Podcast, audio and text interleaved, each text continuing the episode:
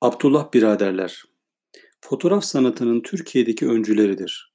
Kevork, Vichen ve Hovsep adlarındaki Ermeni asıllı bu üç kardeşten en tanınmışı Kevork Abdullah'tır.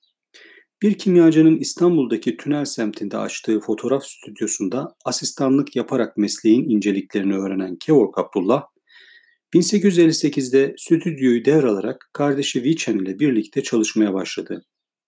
O dönemde Osmanlı İmparatorluğu'nda Fransızca bir kültür dili olarak benimsendiği için stüdyonun kapısında Fransızca Abdullah Ferreres yazardı. Kevork ve Vichen kardeşler bilgilerini arttırmak için iki kez Paris'e gittiler.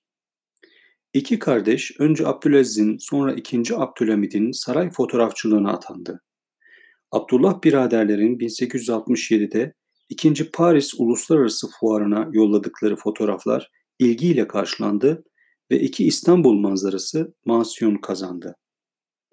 1886'da Mısır Hidivi'nin çağrısı üzerine Kahire'ye giden Kevork Abdullah 9 yıl orada kaldı. İstanbul'a döndükten sonra işleri giderek bozuldu. Saray fotoğrafçılığına Febüs Efendi'nin atanmasından sonra da fotoğraf stüdyosunu sattı.